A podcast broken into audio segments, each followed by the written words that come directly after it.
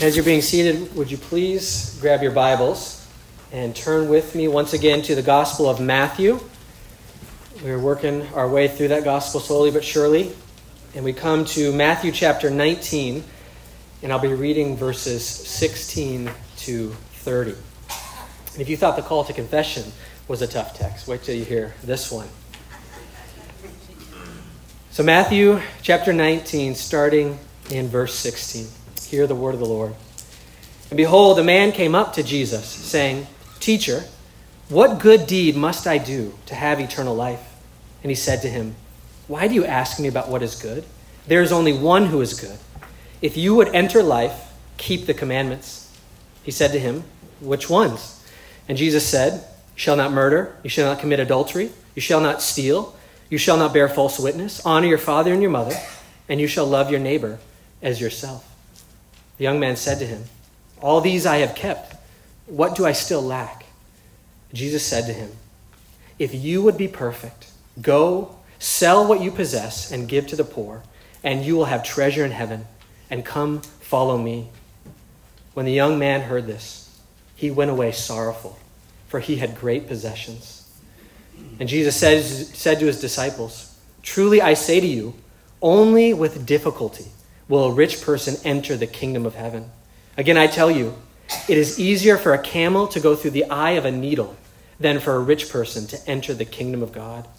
When the disciples heard this, they were greatly astonished, saying, Who then can be saved?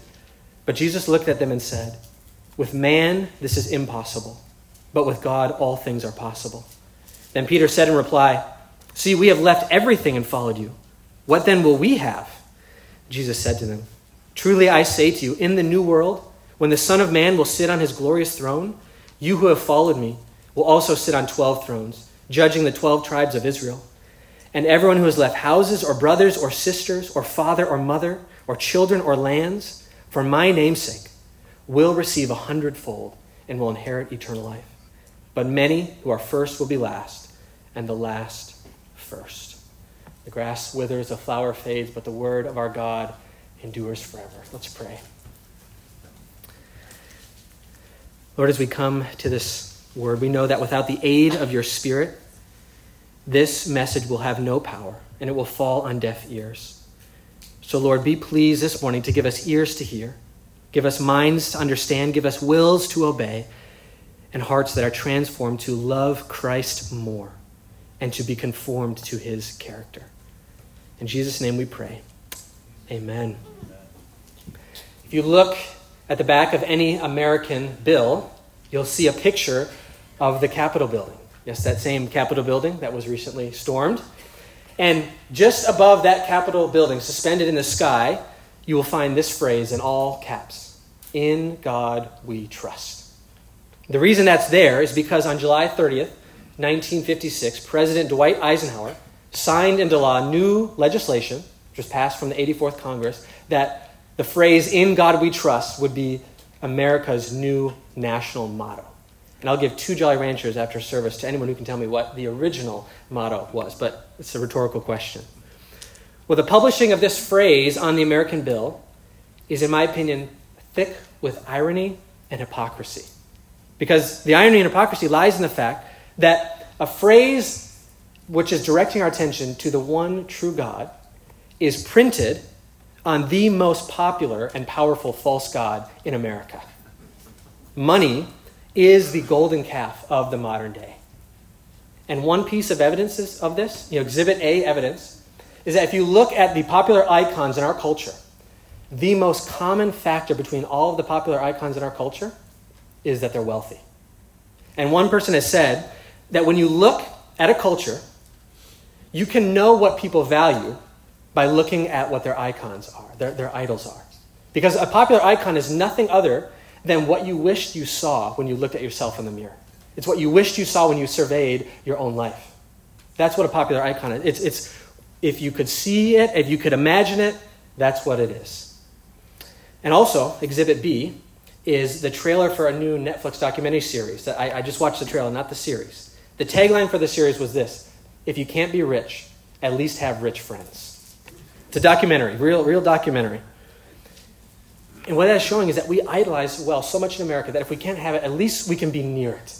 If there's some way we could be near it, because money is the God in whom we trust. The idol of money is not a newly fashioned idol, though, by the hearts of men. The production and pull of this idol was just as much in force in Jesus' day as it is in our day. The factory of the idol of money was running just as smoothly in Jesus' day as it does in our own day. In fact, if you were to add up everything Jesus talked about, all of his topics, and you to kind of weigh them, it is the topic of money that outweighs all other topics. He talked about money more than any other topic. Why is this? I don't think it's because he wanted you to be this great investment strategist. It's because he knew he was touching on one of the most potent and powerful idols in the culture. Jesus touched on money more than any subject because it touches on the object which battles most for our affections and our allegiance. Where your treasure is, Jesus said, there your heart will be also. You cannot serve God and money. And we see this played out as Jesus converses with someone who is wealthy. So, in this passage about the rich young man, what Jesus is going to show us is this one of the greatest obstacles to enjoying the riches of salvation in Christ is the love of earthly riches. The, one of the greatest obstacles to enjoying the riches of salvation in Christ is the love of earthly riches. So let's walk through this passage together and let's see what lessons Christ has for us in this. And the first lesson that we learn from this passage is that earthly riches is a powerful and captivating idol. Earthly riches is one of the most powerfully captivating idols. So, as we meet this rich young man, there's a few biographical details given to us about him. First is that he's young. So, he's, he's in the prime of his life. This is someone you know, in the 20 to 30 range. We also know that he's devoutly religious and deeply committed to a high moral standing, that he is, is very committed to keeping God's commands. And also, we know that he has great wealth. He's incredibly financially stable and incredibly well off. And then in Luke's parallel account of this in his gospel, we also learn that he's a ruler. So he's got a great vocation. He has one of the elite jobs in society at that time. So he's young, he's devoutly religious, he's got a good job, and he's got a lot of money. So if, if you're a parent that has a daughter in the 18 to 24 range, and you meet this guy, immediately after that meeting, you're going to go to your spouse and you're going to be talking about how you can convince your daughter that God loves her and has a wonderful plan for her life, namely to marry this rich young man. And if this man visited our church one Sunday, and we noticed, and we, we, you know, we knew his reputation, we knew that he was elite, he was you know, wealthy, we would be dreaming and scheming about how we could convince this person that this is the church that he needs to become a member of and start tithing to. Because we can see that building just right on the horizon. Or if you're one of the disciples who's standing there, when this man approaches Jesus, you're thinking, this is probably the greatest addition that we could ever add to our discipleship crew. I mean, we're kind of a motley crew, but this guy makes us, you know, this guy brings us up a little bit. He's not like those pesky little children that we just had to try and shoo away from Jesus. This is someone who, who really can contribute to our group. He brings something to the table. Well, as Jesus talks to him in his conversation, he does a number of things. One of the things he does is he first exposes that this rich young ruler has a deficient understanding of what good really is. And he starts in the conversation, he comes to what good deed must I do to have eternal life? And then two more times the word good is mentioned because when Jesus hears that, he's thinking, okay, if you think that you can do a good deed, it shows that you have a deficient definition of goodness. So that's why Jesus says, Why do you call me good? Why do you, why do you say that, this, that you can do a good deed? There's only one who is good. What he's doing is he's drawing his attention to the ultimate source and standard of goodness, which is God alone. It's easy to think that you can do a good deed when you have a very truncated definition of good. Right? You hear people in culture all the time, I'm a pretty good person. Well, you should ask, well, how do you define good then? Because, you know, you could always find someone who's worse than you, and if that's your definition of goodness, well, then of course everyone's good. But he's saying, no, no, there's one standard, one source of goodness. That's God alone. And then in verses 18 to 20, Jesus exposes how this man has a deficient understanding of the law and what it means to keep God's commandments. So if you look at the commands that Jesus gives, you know, which commands do I, do I need to obey? He gives him five commands that all come from what's called the second table of the law. It's, it's the part of the law that has to deal with love of neighbor. And if you look at each of them, he only leaves out one. He leaves out, you shall not covet. And he does that intentionally. The five commands he includes are all commands that on the surface focus on external actions and identifiable behavior. Right? When it comes to coveting, you can't, you can't see coveting. But when it comes to all these other ones, you, you can tangibly look at them and identify them. The reason Jesus does this is because the dominant view of obedience, of righteousness in that day was all you needed to do was externally keep the letter of the law. You shall not murder. As long as you don't murder, you've obeyed that, you've kept it to the full, and you're righteous. It was an external, behavior oriented view of righteousness and obedience. And this is what Jesus dealt with in the Sermon on the Mount. And the danger of that view of the law is it gives you a false sense of security, self righteousness. I mean, look what he said. I, have kept all these. Jesus doesn't contend with that, but he does expose it. He thinks that because he's externally obeyed and kept these, he hasn't broken the letter of the law, that he is righteous. He has a false sense of security and assurance. Well, an even worse danger that accompanies an external behavior focused view of the law is that it actually blinds you from seeing your real internal heart problem. If all you're ever doing is focusing on the surface, on the outside, on the exterior, you're not noticing what's really going on at the heart level, at the root of your being. And so this is what Jesus does with the next law he gives him. Look at verse 21. He gives him what looks like an external command that you, you could obey tangibly. But what he's really doing is giving him an external command that is designed to reveal what captures and has captivated his heart. Go, sell what you possess, everything, and give to the poor, and you will have treasure in heaven, and come follow me. So, from the, the surface reading of that, it looks like this is another love your neighbor as yourself commandment. It's another tangible commandment that relates to the second table of the law. But what Jesus is actually doing is he's moving from love your neighbor as yourself to you shall have no other gods before me.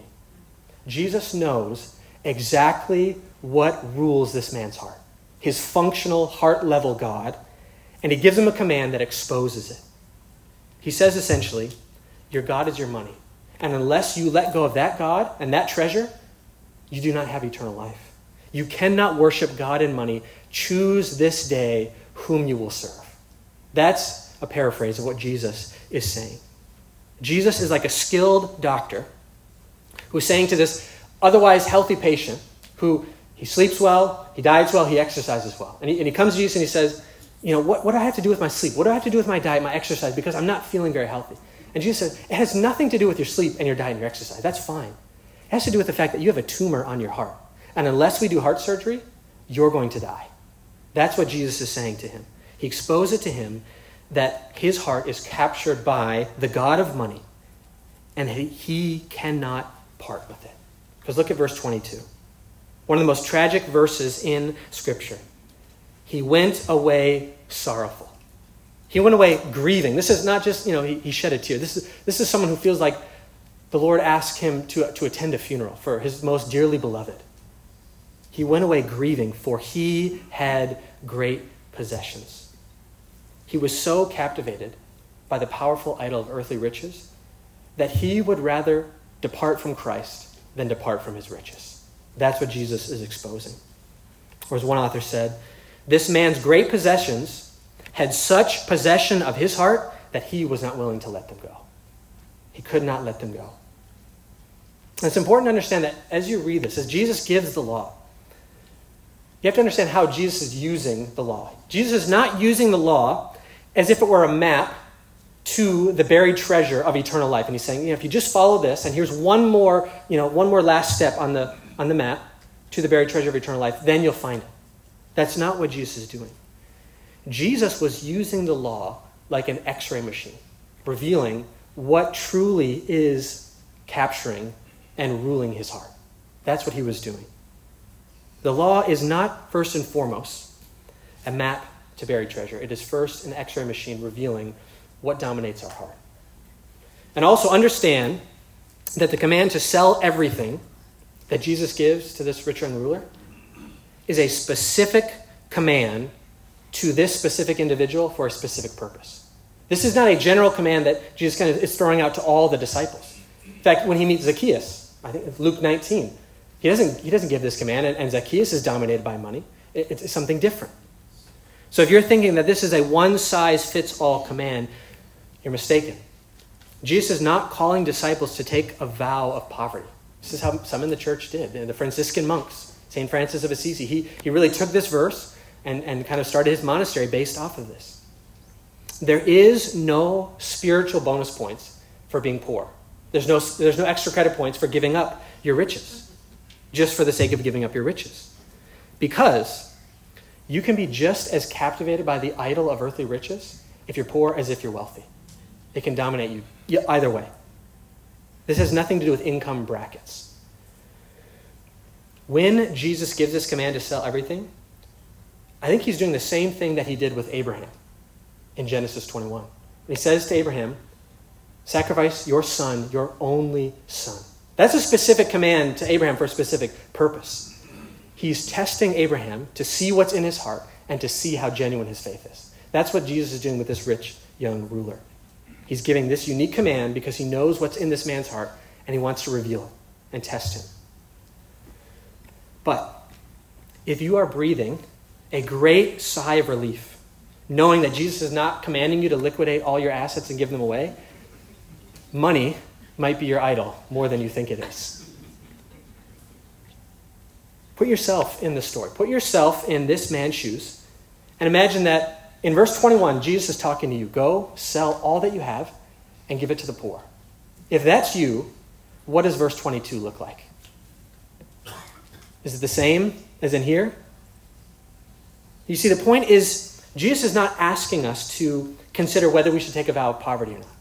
What he's doing is he's asking us if we had to decide between following Christ and keeping our wealth, who would win? That's what he's asking. He's not saying you have to give it away because that, that somehow is going to get you into heaven. He's saying, Do you love Christ so much that if you had to choose him over money, would you choose him? Or would you walk away like in verse 22? The rich young man came to Christ because he was looking for that last garnish that would add the, the zest that his life was missing. He's, uh, what, what do I still lack?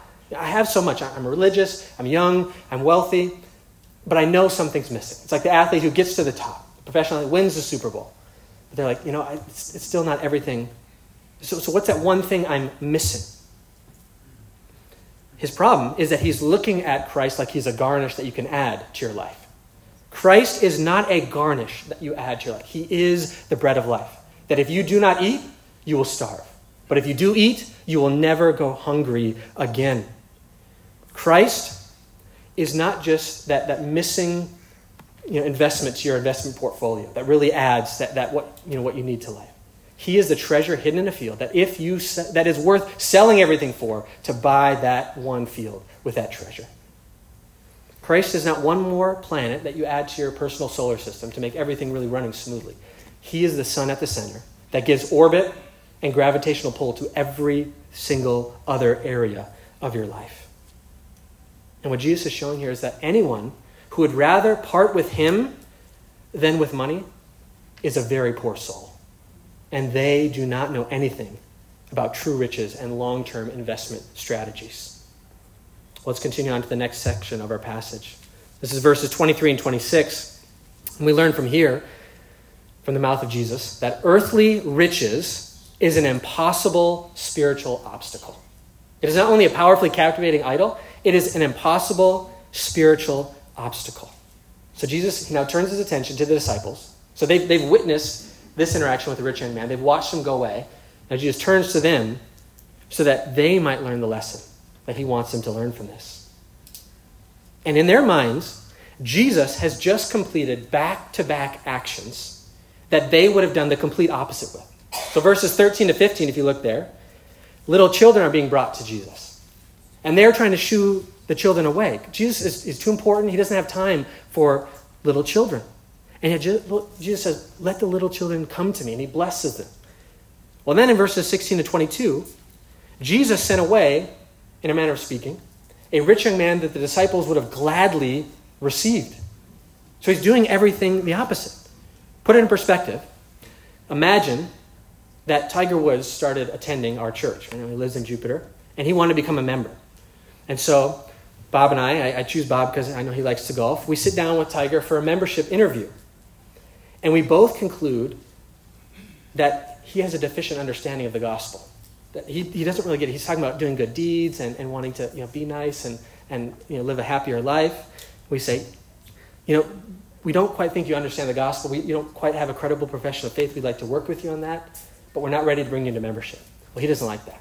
So he decides that he's going to go, he's going to go to a different church that will bring him into membership. And, and rumor spreads around the church that that happens. Well, that same Sunday that we tell him that, we have an infant baptism service. And we welcome a little child into the visible member of our church. And we're just so excited and thrilled. On the outside, it looks like we have made a really bad trade off. Bob and I have screwed up big time it's likely that Tiger would have tithed much more generously than the infant we just baptized. It's likely that Tiger had a much bigger sphere of influence that he could have used the gospel for than that infant does. And the little child who we just brought into the visible membership of the church has a long list of needs that must be attended to. They're just taking up space in their nursery, really. And Tiger has a long list of resources from which we could really benefit in this church. That's the type of spiritual math that the disciples are doing. Children, yes. Rich young ruler, no. Okay, what, what's going on here? Why do they keep coming up with the opposite answer than Jesus does? Well, part of the problem with their math is that they are looking at earthly riches as if it's an unmistakable sign of God's blessing on that individual. If it's an unmistakable spiritual blessing from God. And at the risk of oversimplification, the general idea in, in their day, and I would say in ours as well, was that if you were prospering, is because you had done something good and God was blessing you. If you were not prospering, it's because you had done something wrong and God was punishing you. Think of Job's friends. When they came to Job and he's losing all his wealth, what is their reasoning with him? You must have done something evil. You must have sinned against God. Repent. That's why all your riches are going away. Because if, if you still had them, it's because you're righteous. And they're gone because you're not. That's how we often, we, we kind of live on this, this credit debit relationship with God. If we behave ourselves, God will bless us. If we misbehave, God will punish us. If we receive an unexpected blessing, you can sing like Maria in West Side Story, and before she's about to get married, I must have done something good. My wife sings that every morning, you know? if we're in the midst of a trial, we can catch ourselves thinking, what did I do to deserve this? Right? That's how, if something good happens, I think, wow, I must have done something right. Something bad happens, we think, what did I do wrong, Lord? That's how we, we often interact. But Jesus flips upside down our understanding of earthly riches in verses 23 and 24. Look there with me. Truly I say to you, only with difficulty will a rich person enter the kingdom of heaven. Again, I tell you, it is easier for a camel to go through the eye of a needle than for a rich person to enter the kingdom of God. Jesus is saying, if you have been putting earthly riches only in the category of spiritual blessing, think again. If you've always viewed earthly riches as making life easier, think again. Earthly riches is an impossible spiritual obstacle. That's what Jesus is saying. So impossible that you would have an easier time fitting the largest animal that they knew on an everyday basis, a camel, through the smallest hole that they knew on an everyday basis, which is the eye of a needle. Okay, he's not talking about some gate in Jerusalem, if that's what you've heard, where you lower the camel. There was no such gate. He's talking about the biggest animal, the smallest hole. Try to get that through that. And the reality is, I mean, it, if it weren't so serious, it would be humorous. You cannot fit, you cannot shove a camel. You can't even break it down to its molecular level and then somehow fit it through that needle and then put it back together. It's not his point. Yeah, you cannot do it. And this begs the question what makes earthly riches an impossible spiritual obstacle? What makes it what makes getting a camel through the eye of a needle easier than getting a rich person into the kingdom of God? What is it about wealth that poses such a lethal threat to our worship of God? The first answer, and this is key, is that money in and of itself is not the problem. Money is in and of itself not the problem. Money is a morally neutral entity, whether you have a lot or whether you have a little. But the human heart is not a morally neutral entity. The human heart was made by God to ceaselessly worship, desire, love, and enjoy things. And sin has not cut those faculties of the heart off, it has just distorted them and misdirected them. You never stop ceasing to worship, to desire, to love, and enjoy. The question is, what do you worship and love and enjoy and desire?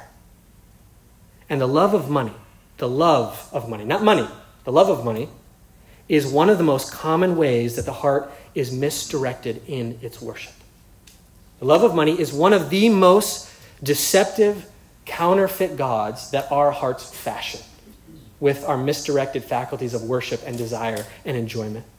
That's why it's an impossible spiritual obstacle. Well, let's dig further. Why? Why do our hearts look to this counterfeit God? Why do we fashion this counterfeit God? Well, one reason why is because our hearts can easily look to riches for a false sense of security. Everyone wants security. Everyone wants something they can know that it's stable, that will hold them up when, when life is chaotic. In fact, when life gets chaotic, when, when life starts shaking underneath you, whatever you reach for, that's what you look for security. And many times people reach for their wealth. We often think that there's no money, there's no problem that we will face that money cannot take care of. Money looks like a very present help in times of trouble. A mighty fortress is our money. And to the degree that we look for money for our security, we lack dependence on God. Those are mutually exclusive. Looking for security and money and depending on God, those are mutually exclusive things. Our hearts can also easily use earthly riches to fill up our lives with a constant stream of activity. When you have enough money, there's no activity, there's no vacation, there's no hobby that you have to say no to. You can, but you don't have to. And to the degree that our money fills up and floods our time, we can easily lack giving God the time and attention that He deserves because we're spread like butter over too much bread. Our hearts can also easily be deceived by earthly riches into thinking that our home is here and now. It doesn't get much better than this. When you have enough money, you can build a very comfortable life here. One that could easily be mistaken for your personal Eden on earth. And that's one of the, one of the functions of the human heart is ever since we were kicked out of paradise, our, our true home, the place where we had fellowship with God, where it was perfect and pure and good, and God was there, humanity has been scrambling to find that place once again or rebuild it here. And what Jesus came to say is, you cannot build that place and you cannot bring yourself into that place, but it hasn't stopped people from trying. And riches can make it seem like we have built our personal Eden. And so, to the degree that our wealth makes this earth feel like it's our home, to that degree, we will not be reflecting on and living out of our citizenship in heaven and looking forward to the city which is to come. And honestly, I, this is a controversial point, but I think a great deal of the hysteria surrounding the coronavirus and what I believe is, in some cases, the extreme fear that is driven in people is due to the fact that so many people only have hope in this life. Now, I, am not going to say that everyone who's being cautious and careful is, is taking the stance. That's not true. It's much more nuanced than this. But I think for many people, this is as good as it gets. All their hope eggs are in this basket, here and now. YOLO, right? You only live once. That's what the young people are saying these days. They have mistaken this world for paradise, and they will stop at nothing to protect it and to preserve it as long as they can. And that's a danger. And when something comes, like a virus, and there's no amount of money that can, that can stop the threat of that virus, you're scared because your, your, your, your paradise is being threatened. It's a dangerous thing. Our hearts can also easily be misled by earthly, relig- earthly riches into thinking of ourselves more highly than we ought. Wealth can easily form a false identity that you project about yourself. We can use wealth to paint a picture of ourselves that I'm powerful, I'm important, I'm independent, I'm in charge, I'm set. But wealth will never paint for you the identity you need to come to Christ. I'm poor in spirit. I have nothing to offer God but my sin. I'm like a needy little child who all I can do when it comes to Christ is cry out for help and saving and rescue. So, to the degree that our wealth forms a false identity about us, we will not properly know who we truly are in God's eyes and who we truly are in Christ. And when you survey these reasons, and there's more, I want to take it easy, you can see why Paul gave this warning. The love of money is a root of all kinds of evil. Some people, eager for wealth, have wandered from the faith and pierced themselves with many griefs. That's the biblical perspective on the love of money. So, how do we guard ourselves? How do we free our hearts from the grip that the love of earthly riches has on it?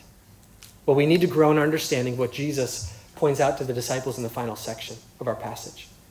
What he tells the disciples is that no amount of earthly riches can compare with heavenly treasure. No amount of earthly riches you could amass will ever compare with the heavenly treasure that is in store for you. Look at verse 27.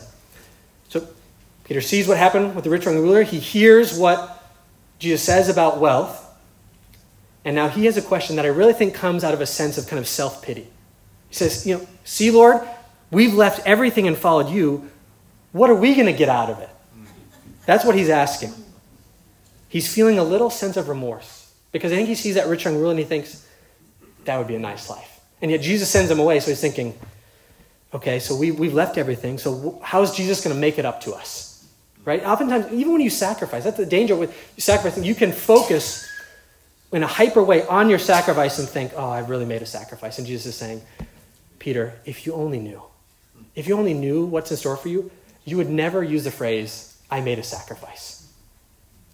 So in verse 28, as Peter is licking his wounds, Jesus shows him, You should be leaping for joy in what you have in me. Verse 28, Jesus shows that whatever earthly position the disciples may have given up to follow him, what they will be in his kingdom will be more than able to make up for those earthly positions they've lost. You'll get to sit on thrones, you get to rule. There'll be positions in my kingdom that will far outweigh any position you could occupy on earth.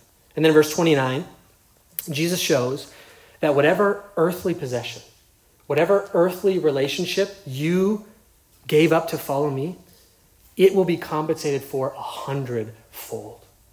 I know for, for many people, they, they come to Christ, and, and in our context, it's not as much, but in other countries, the list here that he gives is the counting the cost of following Christ that you have to make right at the front end of it. Because in a Muslim community and different places like that, when you follow Christ, you have to say goodbye to family, you say goodbye to your inheritance, all these other things.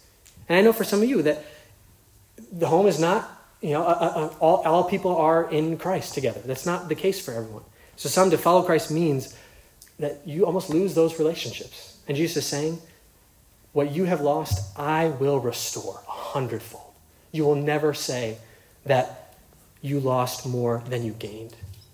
You'll never say that I spent too little time with my gadgets and gadgets. I just wish I would have spent more time with them. You'll never say, you know, I invested too little time in my hobbies and took too little vacations. Yeah, I should have kept more of my money. In Christ, you will say the opposite. You will echo the words of the missionary Jim Elliot. He is no fool who gives what he cannot keep to gain what he cannot lose earthly riches will never compare to heavenly treasure. But that's not even the greatest antidote. The greatest antidote to killing the love of earthly riches is knowing the one who was rich and yet for your sake became poor, so that you, through his poverty, might become rich. If you want to displace in your heart the love of money, you must constantly place before your heart a more beautiful, a more satisfying object. It's not enough to take a vow of poverty and get rid of all your wealth. That will not solve the problem because all you've done is made it harder to act on your love of money, but you haven't solved your heart's love of money. And you cannot conquer your love of money by willpower. If you got up every morning and yelled at yourself 10 times a day, stop loving money, be more generous, stop loving money, be more generous, it would do nothing to solve your love of money problem. Because it's lodged in your heart, not in your behavior, ultimately. In order to displace a distorted love of money, you must replace it by beholding the loveliness of Christ. That is the only object that is more powerful, more magnetizing than the love of earthly riches. Look to him who gave up all the riches of his heavenly privileges and prerogatives to seek and save you. Look to him who gave up every earthly comfort to the point that he was suspended on a cross, bearing the curse for your sin, while Roman soldiers literally cast lots for his last earthly possessions that he had to his name. And he was hanging there so that he could bear your sin of loving money more than God. When we continually realize that Christ gave up everything for us, we will cease to believe that money can give us everything because we won't need it. When we realize that Christ owed us nothing, but has generously given us everything that we could ever truly need, it will release that tight fisted grip we have on money and it will free us up to be more generous. When we continually come to Christ and drink from his fountain of ceaseless joy, you will no longer be fooled by the mirage of earthly riches. It will no longer hold any power or sway over you. To displace our distorted love of money, we must constantly place before our hearts the loveliness of Christ. Only Christ has the miracle working power to fit a camel through the eye of a needle. Let's pray.